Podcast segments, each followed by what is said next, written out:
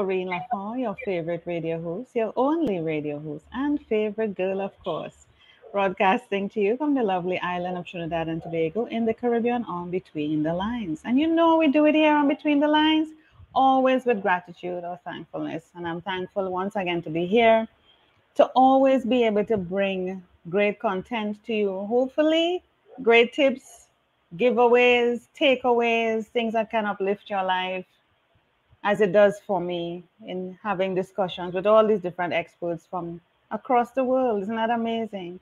So I have Sharon Valenti here with me today. And today we're talking about your life. Yeah? What are you searching for? We're all searching for different things. In the first place, why are you searching? Hmm? Why are you searching? Don't even know. Sharon is going to share a bit about that. And let me tell you a bit about Sharon. So Sharon's thirst for knowledge led her to spend time in various places around the US, India, and the shores of Indonesia. Consistently pursuing her own awakening, she is motivated to help others do the same and seek a shift within themselves. Sharon has an innate nature for helping others and helping others, and through deep processes and intensive contemplation, has been successful in doing so. Her ability to help others do the same makes her a gifted teacher. We're all we all have our own individual gifts. No one, no one is more than the other. And we're going to check out her website a little bit later. As you know, we do here on this on this show, between the lines. So let's get straight into it. What are you searching for, Sharon? I am actually no longer really searching outside of wanting to help others find peaceful thoughts. So that's nice these days. You know, if we if I ask you, would you like a billion dollars or peaceful thoughts? Which would you choose? Peaceful thoughts. Every time, right? Because you wouldn't yes. be worried about that billion dollars at that Yeah, yeah, because the billion dollars might bring me, it may bring me some stress, you know, friends coming to want money from me, having expectations, whatever. Although I would love to have both, why can't I have both? That's the type of person that I am. I would love to have both because the money itself can also bring me peace. Why do people think that the money is going to bring problems? My thinking is the money can bring peace because it's what I do with the money. I can decide to do more humanitarian work, more of the things that I that I that I want to do with it. It mightn't be to for self pleasure, although obviously I'm going to do things with the money, but I'm also going to give and help somebody else in need. So it works both ways, yeah. Understood peaceful thoughts will still outweigh everything simply because when you've got those, it's not that, oh, which organization should I give it to? This, this, this. There's no peacefulness in that either. But yeah. having peaceful thoughts brings clarity. And that's, that's what people are looking for is clarity and that peacefulness. And too often people look for those peaceful thoughts in all the wrong ways, a bit like looking for love in all the wrong ways, all the wrong areas. They might turn to drugs or alcohol or food or mm-hmm. other types of addictions yeah. and not even realize that what it is they're looking for are these peaceful thoughts. I want to make a comment on what you said there a while ago with the addictions and with sex and with love and stuff like that. I see those things as ways of numbing numbing what you're what you really want. So these addictions are really to block out having to deal with let's call it your reality or whatever you may be dealing with um, instead of facing it yeah? Yeah I... uh, and and to get to peaceful thoughts you have to embrace you have to accept you have to face those demons. Head on sharon. I agree with you a hundred percent. Yeah. however i agree with you no howevers so most people, what it is is they don't understand that it's those internal, deep underlying beliefs that are causing all of the suffering. So let's track it back to when we're quite young. So, for example, if my mother, um, my mother says, I'm going to spank you when I get finished washing the dishes because I did something that displeased her. My little three year old mind says, Mommy doesn't love me. I'm a bad girl. And that mm. sticks. That's not what my mother said, but that's what I interpreted mm-hmm. it to be. And yeah. this continues throughout life. It gets reinforced when you get into school and maybe you talk too much and the teacher stands you in a corner. Okay, I'm a bad girl, I'm a bad girl, I'm a bad girl. And so it, it has now taken root. And then my peers, I might have a falling out with one of my friends or a couple of my friends in school, or they do something and I interpret it that they're leaving me out of something. Oh, poor me. I'm training myself to be the victim. And as I grow older, and this really now is rooted unconsciously in me, I will continue to attract more of the same. This is how the bully, who has also got a lot of internal beliefs going on, misdirects his his unhappiness and suffering he is able to identify the victim, the child that he can bully, because that child, too, they're both giving off a specific kind of vibration and they're both victims in life. And again, this could show up in adult life in the form of domestic violence in a lot of cases with the women, even with the men. And then again, people not fully understanding it's those underlying beliefs that are a current, an ongoing current. It's like a stream constantly running that's been paved over with cement. We don't realize it's still there, but we know we're absolutely miserable, right? So that's it. Let me take a drink. Oh, I feel pretty mellow now. The problems aren't so bad. Let me do the drug. Let me turn to pornography. And none of it creates satisfaction. It's a temporary fix, as we know. And it gets, when it, that one drink or one whatever is no longer enough, then it increases, it increases. It's that elusive looking for love, peace, happiness in all the wrong places, so to speak. So for me personally, a little bit of my background, if I may, I grew up in a household of two alcoholic parents, and my mother was one of those very violent, abusive individuals. By today's standards, she probably would have been arrested. And back then, though, it was acceptable. We heard spare the rod and spoil the child, and it was very much enforced in the generation I grew up in. And all those underlying beliefs were taking place in me and i was believing that i was unlovable unwanted not enoughness some form of you know not good enough tall enough small enough short enough etc and that did continue in school. The odd times i got poor grades that was reinforced oh you're not good enough. You're not getting good grades. You must be a bad person. You must be a dummy so on and so forth and when I was eight years old, my father took advantage of my body and I shut that down in my mind as it was too much for me to comprehend as an eight year old. And I couldn't go to my mother and tell her about it because I was petrified of my mother and the physical abuse. And again, I had unknowingly taken on that it was my fault that it happened, that I was to blame if I had have never been born, this would have never happened. And again, you know, when you're a child, this is just how your mind goes. Here these two adults who are supposed to love and take care of you. They're your heroes in life. And they're doing the very thing to you that they've told you is never supposed to happen to you. So there's a lot of confusion in there too.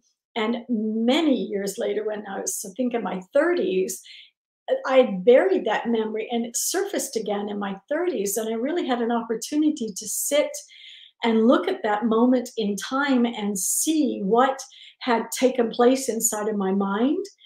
And it was the effect of a, like a guillotine came down, and one part of my mind was functioning normally, so to speak, and the other part had shut out this horror and as I mentioned, when I looked back and I was able to really sit with this, I I saw that I had taken on all this blame and shame. But what happened out of that event and all the punishing times from my mother is is these um, interactive with other people patterns took place. So what happened with my father I I misinterpreted where to look for love, and I I I took on unconsciously that if I let men touch me, that that meant they loved me. And of course, there was such an emptiness inside of me because it just wasn't true. I had so distorted the facts as a child. And the violence that I received from my mother for years and years and years became so familiar and so normal. And while it was incredibly painful, it never uh, I didn't even know the word abuse, actually. It was just, I heard spare the rod, spoil the child, and a lot of other one liners that I'll talk about. And that took me into a very abusive 16 year marriage. And again, the familiarity and the toxicity of that relationship was so familiar, even though it was life threatening that I made it my fault. Oh, you know, I must be a bad wife, a bad woman, etc. Yes, it's my fault that my husband beats me, and yes, I believe that he doesn't want to do this. Every time he apologizes, I'm the trigger for it. And then one day I had enough. I just thought I'm going to die if this keeps on. So I made plans to remove myself and my two children from that environment and it wasn't easy, and there's lots of emotions and lots of fear of the unknown um, out there. Anyhow, I did it. And this man stalked me for years. And just one day I was able to get rid of it. The local community college was having a uh, gain, uh, develop self confidence course. And I thought, oh, this is exactly what I need. So I signed up for it. And it was in one of their offsite trailers that they used. And I showed up for the first night and I was the only student who showed up. So they so they canceled it. So I wasn't deterred, thank goodness. I was at that right point, right mindset that no matter what, I have to move forward and save myself and save my children to the best of my ability. So I started going to the library and getting every book that I could read, self help type of book. And I took bits and pieces out of each book and I applied them to my life. I mean, it's pointless to read a self help book if you're not going to implement what you're reading. And I started listening to things and I started attending some meetup groups that were more on what I want to call the spiritual level or the law of attraction level. And what started happening was my mindset, my belief system began to change. And then I had a, uh, I listened to a, uh, forget what it's, I know the name is Holosync. I listened to a Holosync program, which is a, a subliminal program for 12 years. And as part of that program, I was able to create my own power statements and affirmations. So I listened to those, and that really did a lot of good in my system. And then I went to a particular program that was all about finding those underlying beliefs and questioning whether they're even true. And in that many years process, I was able to bring up all these not enoughness kind of beliefs. And I discovered that not one of them were true. You know, there's particular stories that we play over and over and over in our minds, and the situation may have happened once or twice, but we've replayed it a thousand times. And I remember one specific thing was I had worked in a pharmaceutical company and a clinical i was always smiling always smiling always saw the bright side of life. And a clinical scientist made the comment it's not normal for people to always be smiling. I heard i'm not normal because i'm always smiling. And that was one of those moments that just kept replaying in my mind until I sat still and I was able to go back to that moment and I saw it so clearly in my mind where she was standing, where I was standing, the conversation. And I heard very clearly what she had said was exactly what I said. It's not normal for people to be smiling all the time. That was such a moment of enlightenment, of clarity. And it was like a weight was suddenly lifted from me. Complete thoughts never come back again. And there have been many moments in life that we all experience like that. One or two things just keep repeating over and over. And if we were to sit and look at it and question whether it's really true, can we just 100% know that's the way it was? We'll find that it's not so, that it's actually not the other person who has done it to us. It's ourself that's done it. So in that instance, I told myself, I'm not normal because I'm always smiling. And that shut me down from smiling quite a for quite a long time to the degree that I always did.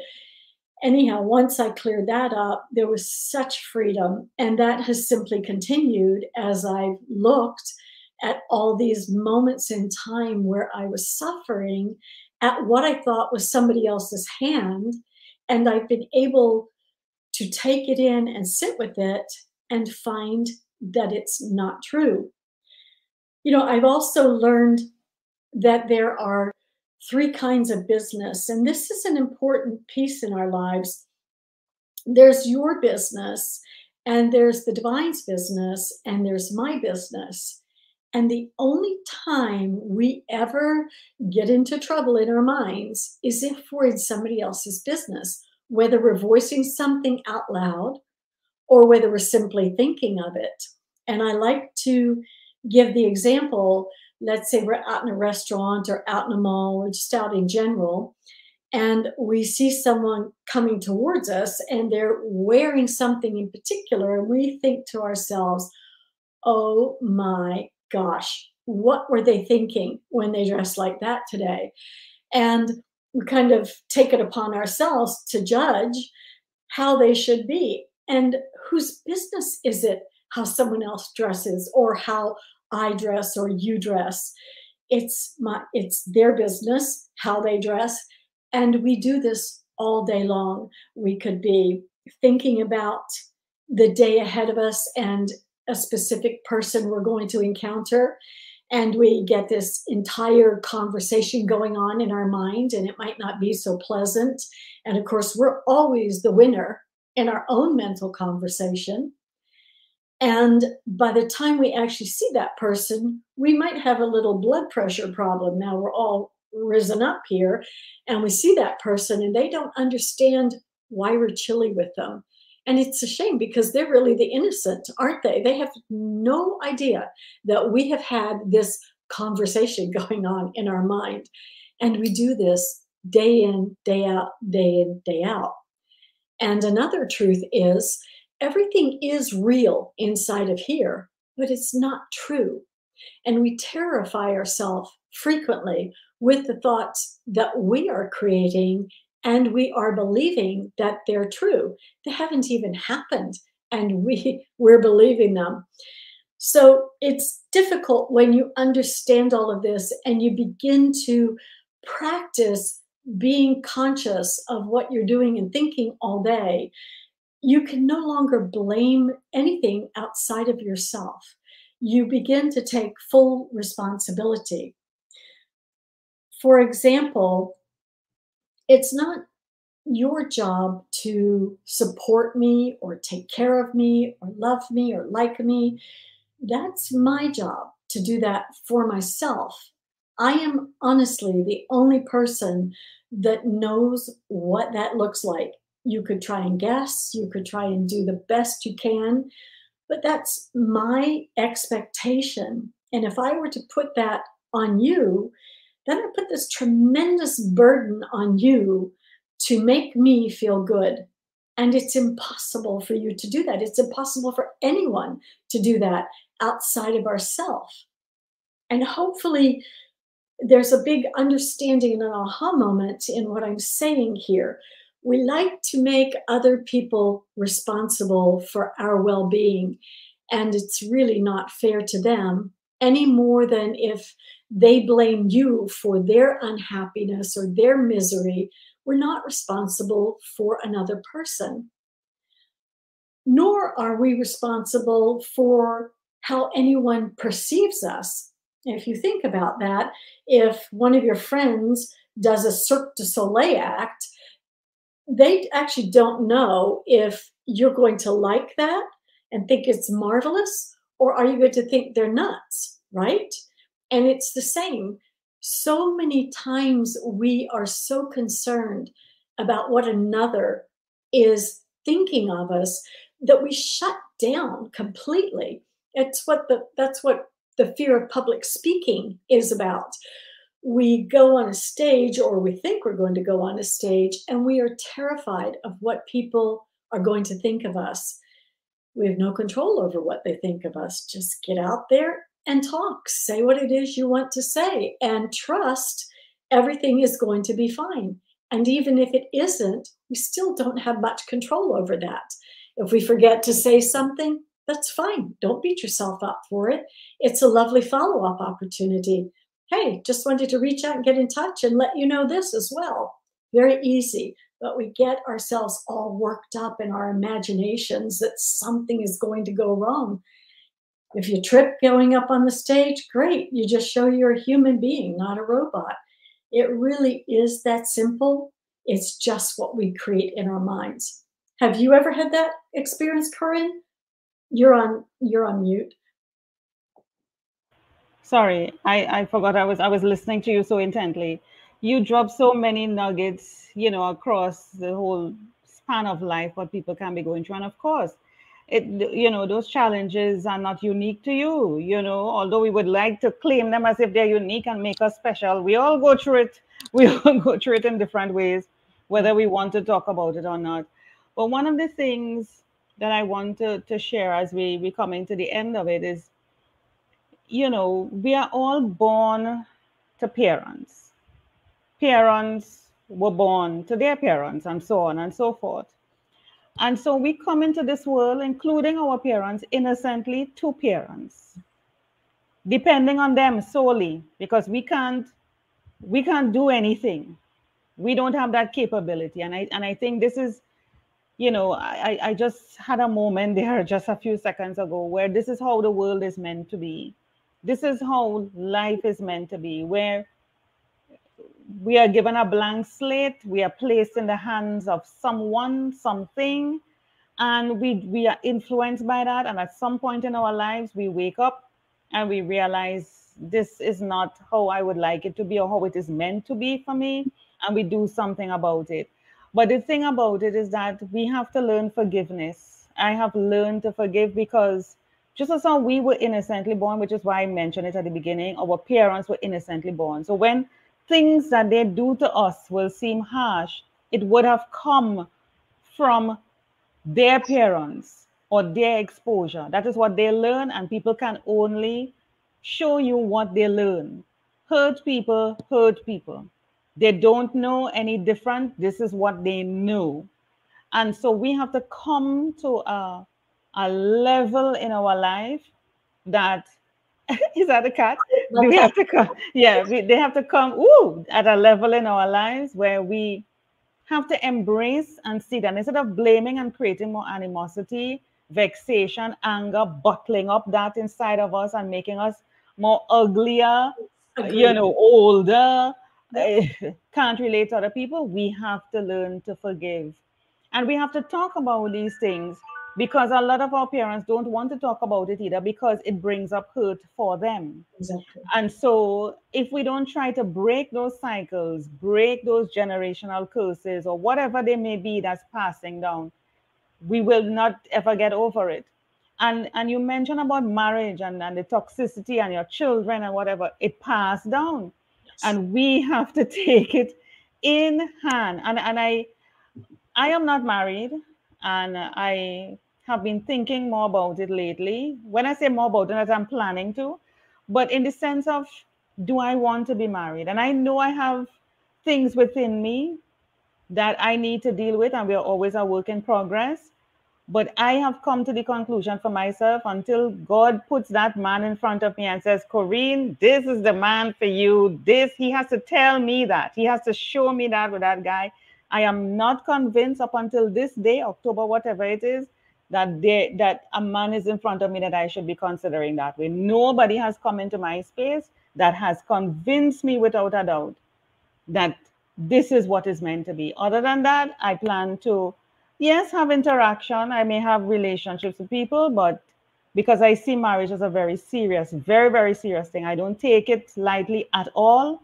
And I'm not going into it because that's not my personality for the sake of just saying, ooh, I'm married, or ooh, whatever. No, I am not into that. And to produce children as a result of that, we need to spend time on ourselves. We need to learn who we are. We need to deal with the triggers. We need to heal. We need to mind shift. We need to move away from what we were taught, what has been influencing us to become a better version of ourselves. I want to switch now, uh, uh, Sharon, to your website while you give any final comments. And I want you to help me as I navigate to your website. If there's anything that you wish to focus on, any giveaways, anything so, at all.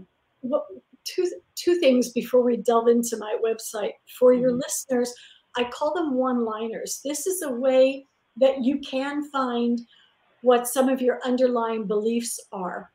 Mm-hmm. We're actually just changing that entire website and so I wouldn't even show this. It's going to look different when they get out there.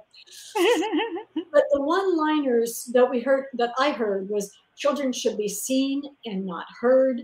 Mm-hmm. Children speak only when spoken to. Waste not, want not. Um, stop crying. You made your bed, now lie in it.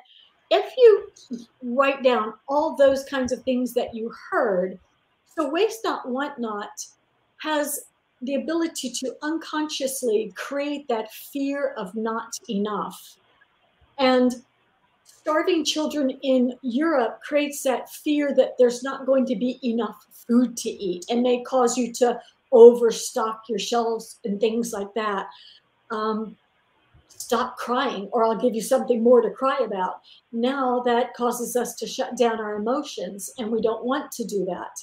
Mm-hmm. So think of all those paid no attention to what Corine is showing you. wow.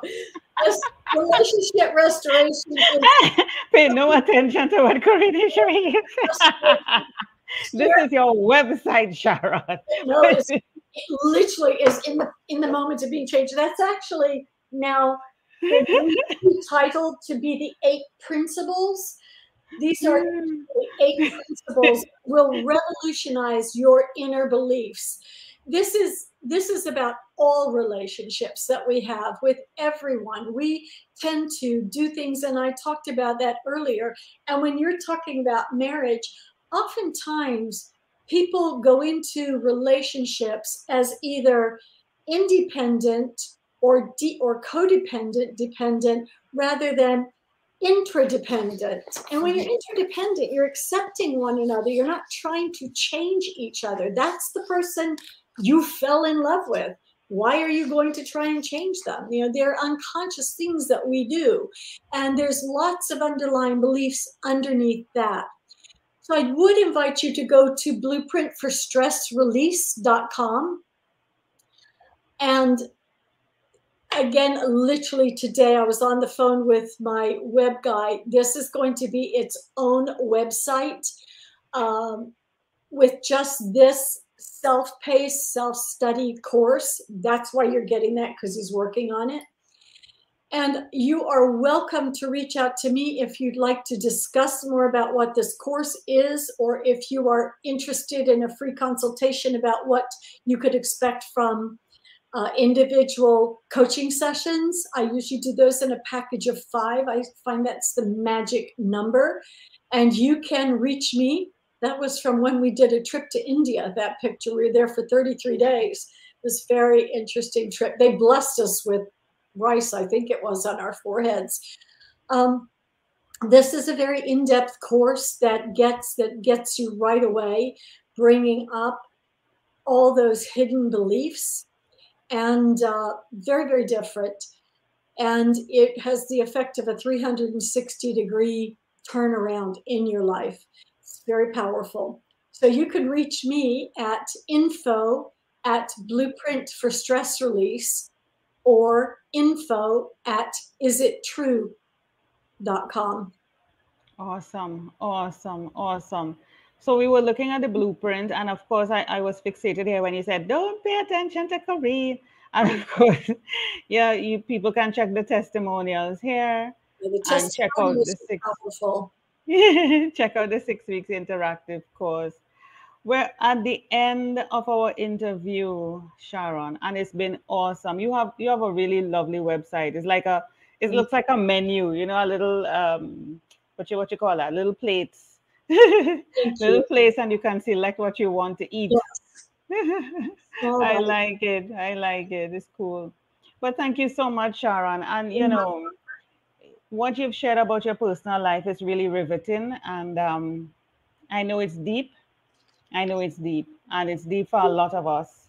And like I mentioned at the beginning, you know, no one uh, trigger or issue or hurt or pain is more than the other. Everybody knows what they feel and how deep it is. And it's, it's for, not for anyone to discount it or look to validate it or try to up up yours. Right. You know, one up, one up yours. Yeah, yeah, yeah. to get more attention. That's totally ridiculous and childish. And so I thank you so much, Sharon, for sharing, for, for being able to talk about such a sensitive issue or issues, you know, in your in your life thus far. But the main thing, like I say to people, is you have overcome or you're overcoming because it's a progress, it's a continuous, you know, work in progress. So thank you so much for being on Between the Lines. It's been a pleasure you. having you. Believe me. Thank you very much.